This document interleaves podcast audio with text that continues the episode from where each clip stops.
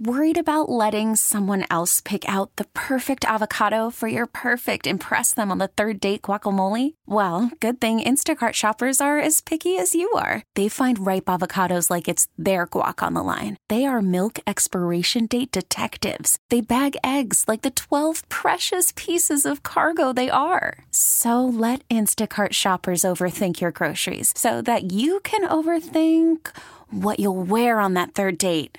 Download the Instacart app to get free delivery on your first three orders while supplies last. Minimum $10 per order, additional term supply. This episode is brought to you by Progressive Insurance. Whether you love true crime or comedy, celebrity interviews or news, you call the shots on what's in your podcast queue. And guess what? Now you can call them on your auto insurance too with the Name Your Price tool from Progressive.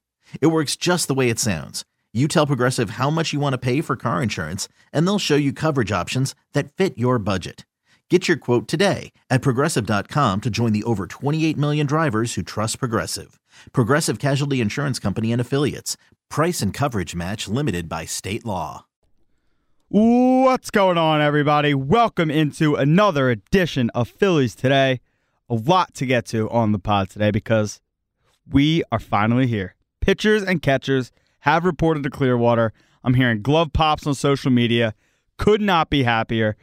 now that we are in the post football lull between Super Bowl and opening day, I'm just craving baseball so badly right now. And I can't get enough of these Phillies social media posts of guys throwing, getting ramped up here. So I am pumped. Again, a lot to get to right now. We're going to talk about this Phillies pitching staff and if it can win as currently constructed. We'll talk some Zack Wheeler extension stuff that's been going around. I'll touch on the Rob Thompson presser on Wednesday, I believe it was as well and you know some expectations I have for certain guys here this year uh, with the Phils. So let's jump to it. Ready to talk some Phils here. It is uh, 3:06 in the morning right now. Getting ready to uh, work with the WIP morning show and do some social media work for them this morning. But I couldn't be more excited to talk about this Phillies team. I don't care. I am absolutely stoked that baseball is back. So want to get to it. No, I mentioned it at the top, but just how great is it to hear those glove pops? The cleats on the cement, just all the baseball ASMR you can get that's all over Twitter this week. So loving that. But on a Phil's note, I'll never fully be over the NLCS last year, but I'm officially ready to try just to move past this, just based on the fact that I think this team can get back to where they were last year.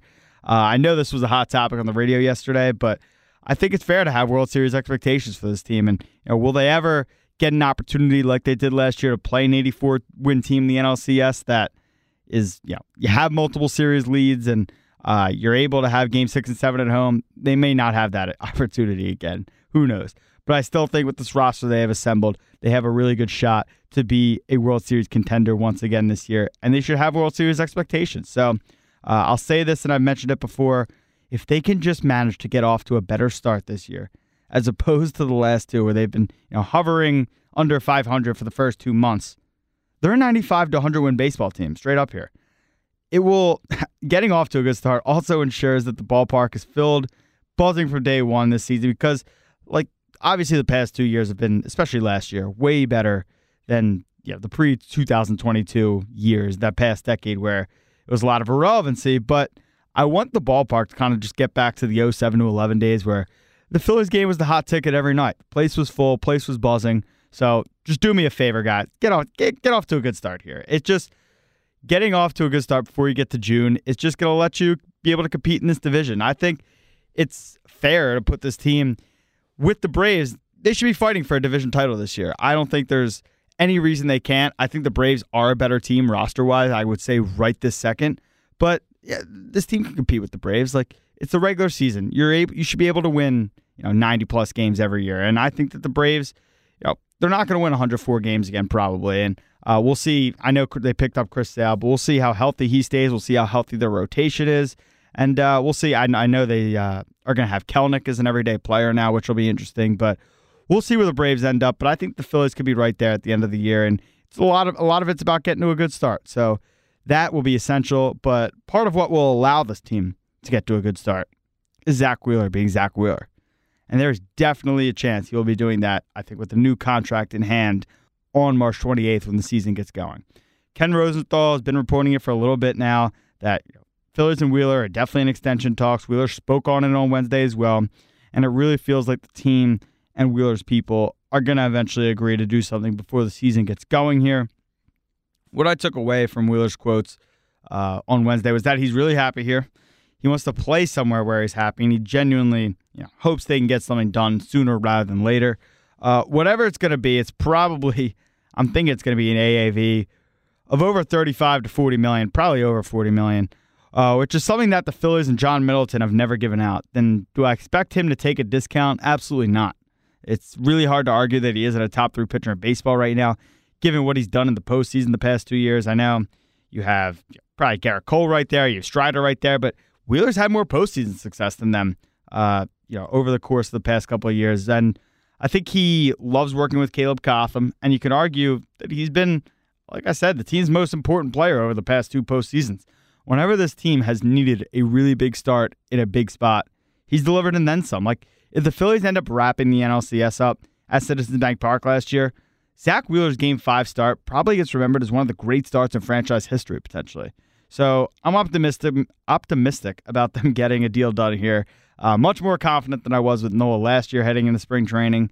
And I just every report that I'm hearing nationally and even locally, and even Zack Wheeler's comments just make it seem like they have a marriage that they want to continue and that they're going to get a deal done here. So really uh, looking probably at the next couple weeks of a deal getting done here with Zack Wheeler. So with this Wheeler stuff, whole obviously be in the rotation regardless this year because he has one more year on his deal, and if he gets or if he gets extended or not, it'll be irrelevant. But it brings up the question that a lot of people have been debating right now, and that's can this rotation, as currently constructed, win, or do they have to go out and get one of the big two guys that are out there in Blake Snell or Jordan Montgomery?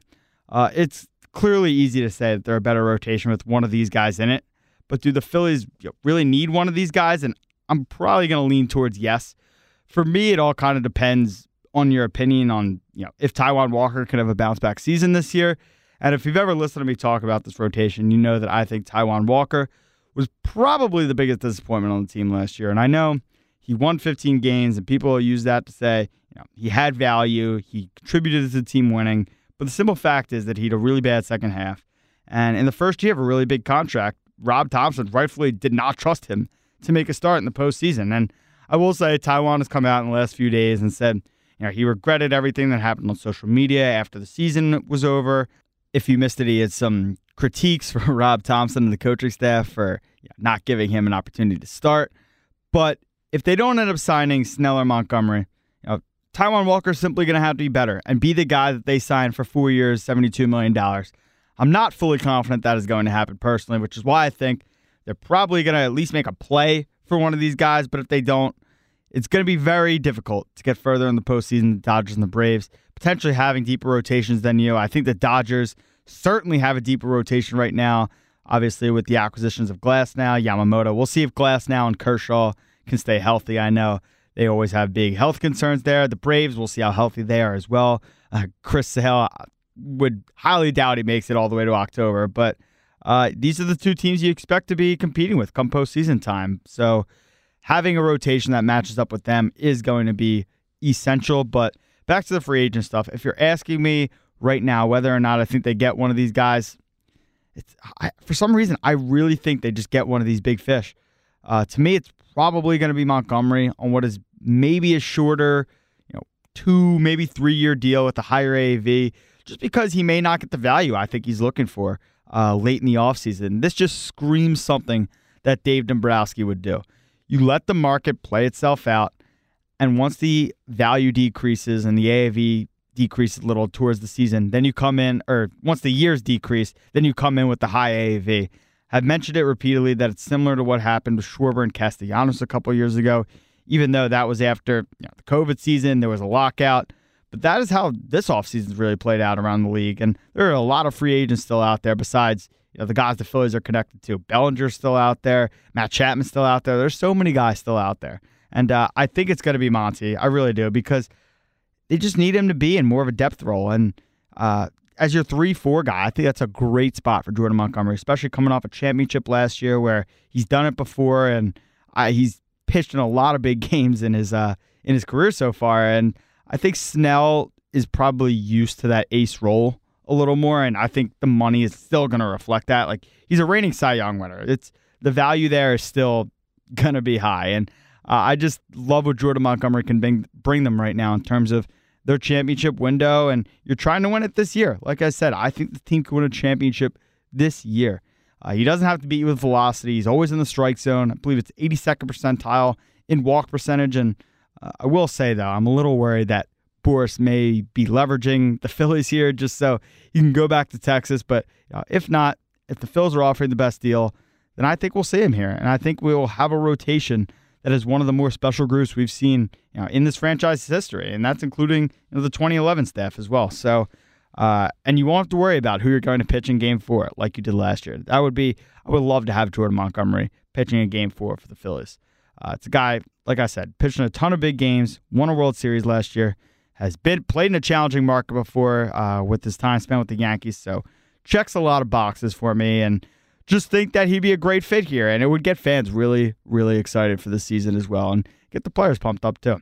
So last free agent thing I want to bring up here is it really seems like they're also going for another outfield bat potentially. With the way Dave Dombrowski and Rob Thompson have spoke over the last week or so, they're really not guaranteeing that Johan Rojas gets a job uh, or gets the job on opening day as the starting center fielder. And, you know, they've mentioned the word free agent multiple times here, so I do think it's probably going to happen. I don't know what level of guy it's going to be, but if they don't, especially if they don't get a Snell or Montgomery, I especially think they'll make a play for a bigger name bat, probably Whit Merrifield, because makes a lot of sense defensively given the positional versatility complements the lineup pretty well. Contact guy, right handed bat. It's going to be a tough out at the bottom of your lineup. He's coming off a down year last year, we'll say. He didn't, uh, probably one of the worst hitting years of his career. And he's someone I think you could sign on a pretty team friendly deal that can maybe give you an opt out short term if things don't go well or Rojas looks really good and you want to make him your center fielder. Uh, Adam Duvall is the other name out there. And uh, he can play the outfield, has a little bit more power than bat to ball as opposed to Whit Merrifield. So uh, those are the two guys I'd probably monitor if they're going to go out for an outfield bat. But regardless of who it is, though, I'd be really surprised if Dave Dombrowski didn't have at least one more move in him. I just think that the way they've been talking, it seems like that they are still active in the market. There's a lot of guys out there, and I'd be very surprised if Dave Dombrowski isn't aggressive because that's what he's always done. He did it with Boston, he did it with Detroit. He has always been aggressive when a team has a championship window open, and with the age of this core and the way that you know they've been able to get so close the last two years, I would just really be surprised if Dave Dombrowski wasn't extremely active in the market at this particular second. So, moving on, I wanted to quickly touch on Brandon Marsh's knee. If you didn't hear this past week, Brandon Marsh had minor knee surgery to clean some stuff up in there. He felt some discomfort that he said stems back from when he got hurt in August of 2022 against the Reds. If you remember, I think he hyperextended his knee in Cincinnati where he scaled the wall, tried to rob a homer, uh, but he was out for a few weeks, then came back for the stretch run in the postseason, which he did struggle in that 2022 postseason, frankly. Besides, he did have that big homer in the Braves game, but uh, struggled in the World Series, I remember, but uh, was really good at the plate last year. And Rob Thompson said on Wednesday that he believes Marsh will definitely be back for opening day. Then Brandon Marsh himself spoke yesterday and said he's on the timeline as of now to be ready for March 28th and potentially play even in a couple spring training games before it's all said and done. Uh, said his recovery has been pretty easy and he just has to wait for the swelling to go down, but he should, quote, be out there for opening day at the bank. Love that he calls it the bank, by the way. Brandon Marsh is like an all time vibes guy. I can't wait just the summer nights with him, you know, Bohm, Stott, just the uh, the daycare back at it and you know getting themselves at the water after the post game and stuff. is just Ah, I miss it. I'm ready. I'm ready for it.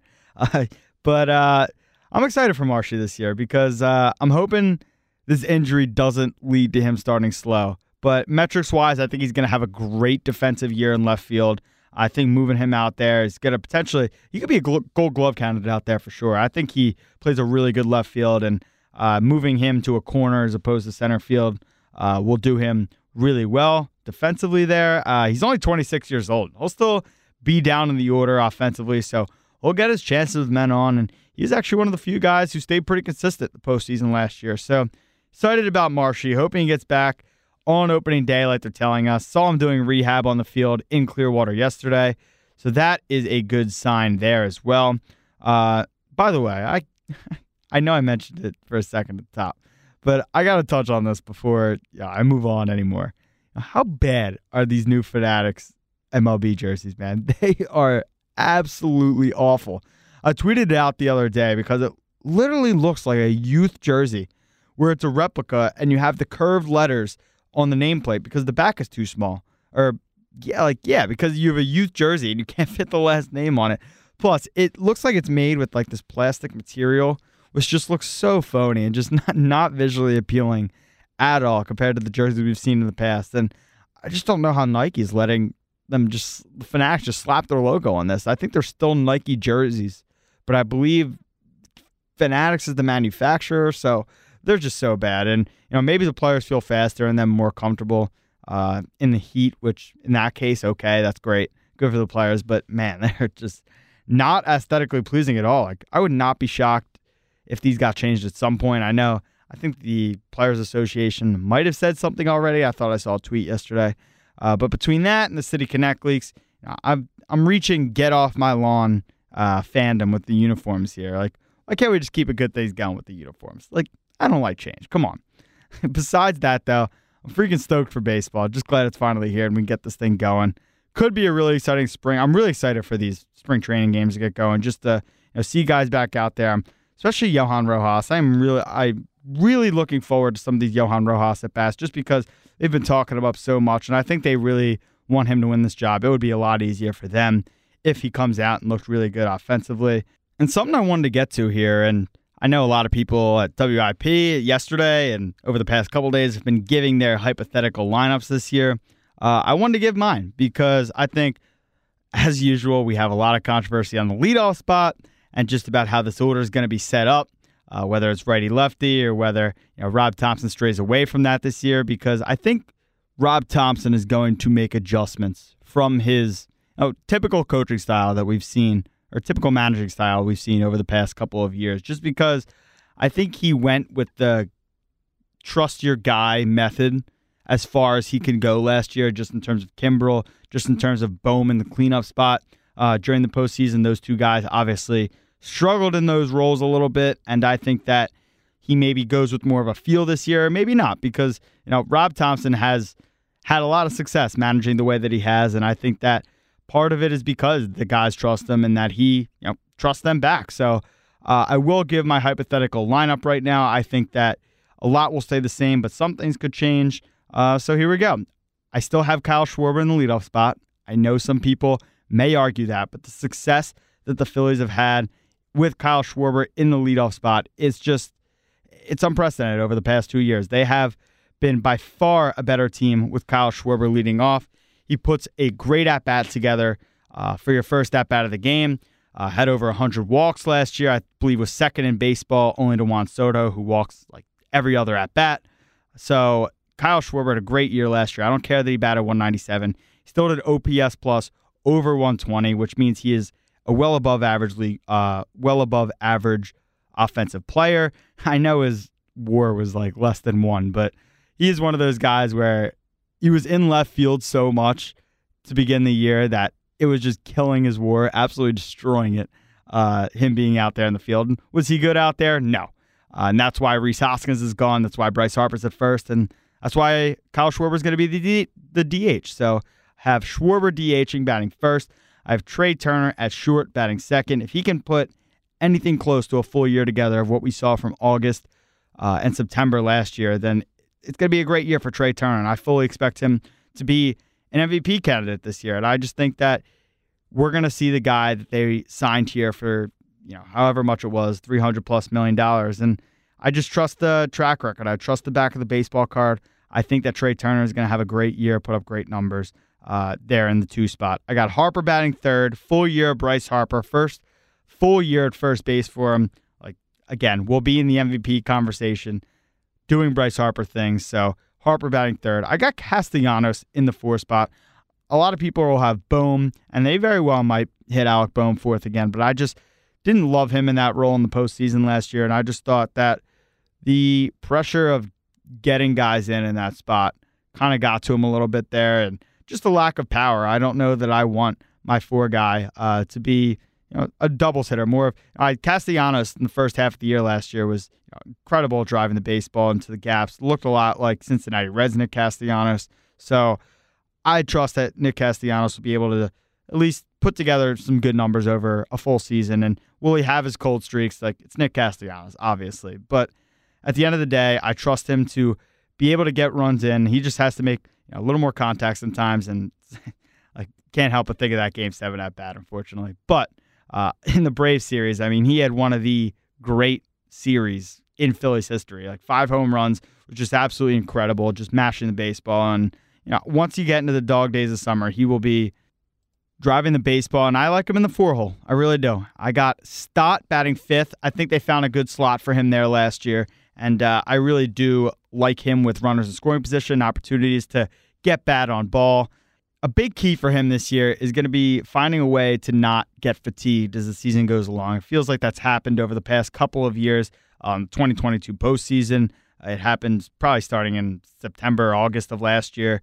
Got off to that really good start eventually, or last year, uh, where you think he set the Phillies hitting streak to start a year record. Also, want to say with Bryson Stott, a lot of people have him in the leadoff role. And I love Bryson Stott as much as anybody. But to me, Bryson Stott isn't exactly your typical leadoff hitter just because it's a lot of chase with Bryson Stott. And I think he'll improve upon that. But he doesn't walk enough for me to be a leadoff guy. And I just think that Schwarber does puts together an at bat that is going to make pitchers not want to throw strikes. And I think that getting a walk or getting a home run and your leadoff hitter is like you can't ask for much more than a walk or a one nothing lead out of your leadoff hitter. And I just with Bryson Stott, I like him with men on much more, just because he can you know put the ball in play and make something happen rather than leading off and having the pressure of putting together an at bat like Schwarber does. So I like Stott down the lineup a little bit. I like him at five. I like JT Realmuto at six. He's put together some really good numbers in the six spot. I think he's an OPS around 800.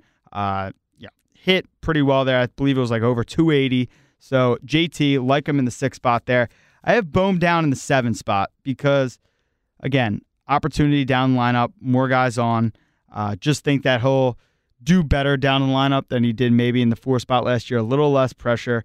And uh, this is going to be kind of an interesting year for Alec Bohm. Like, does he take another step, or was last year kind of what we should expect out of Alec Bohm moving forward here? He finally got to the 20 homer threshold, but had a really good season, led the team in RBI for pretty much the whole way, it seemed like. But uh, I think Bohm will have a good year. I'm not sure if he makes too much improvement, but that's fine. That's really all they need out of him is just to be able to deliver in clutch RBI situations and be able to drive in runs. So have Marsh batting eighth, and we have Johan Rojas batting ninth, assuming that no changes get made there. So that is the lineup I'm liking. We have Schwarber, Turner, Harper, Castellanos, Stott, Realmuto, Bohm, Marsh, Rojas. Again, we'll see how the spring training lineup looks, but I think it's going to be something reminiscent to that. Do not think he's going to move Schwarber out of the leadoff spot. That's going to be a topic of conversation once again for some reason, but Steve just doesn't do that. So I am fully okay with the Kyle Schwarber leadoff uh, bit here. So that's going to wrap it up for another edition of Phillies Today. Thank you so much, as always, for listening. With the action down in Clearwater, just so excited to be breaking down some games soon. But for now, thanks again. And for Phillies 24 7, this has been Justin Morganstein. Have a good one, everybody. See ya. Hey everyone, Boomer Esiason here. The NFL draft is behind us, and your favorite team is now gearing up for week number one. The free Audacy app puts you right in the middle of the pro football conversation with the biggest sports radio stations from across the country. The local voices who know your team the best, giving you their unfiltered takes on the current state of your squad. It's always football season right here on the free Audacy app.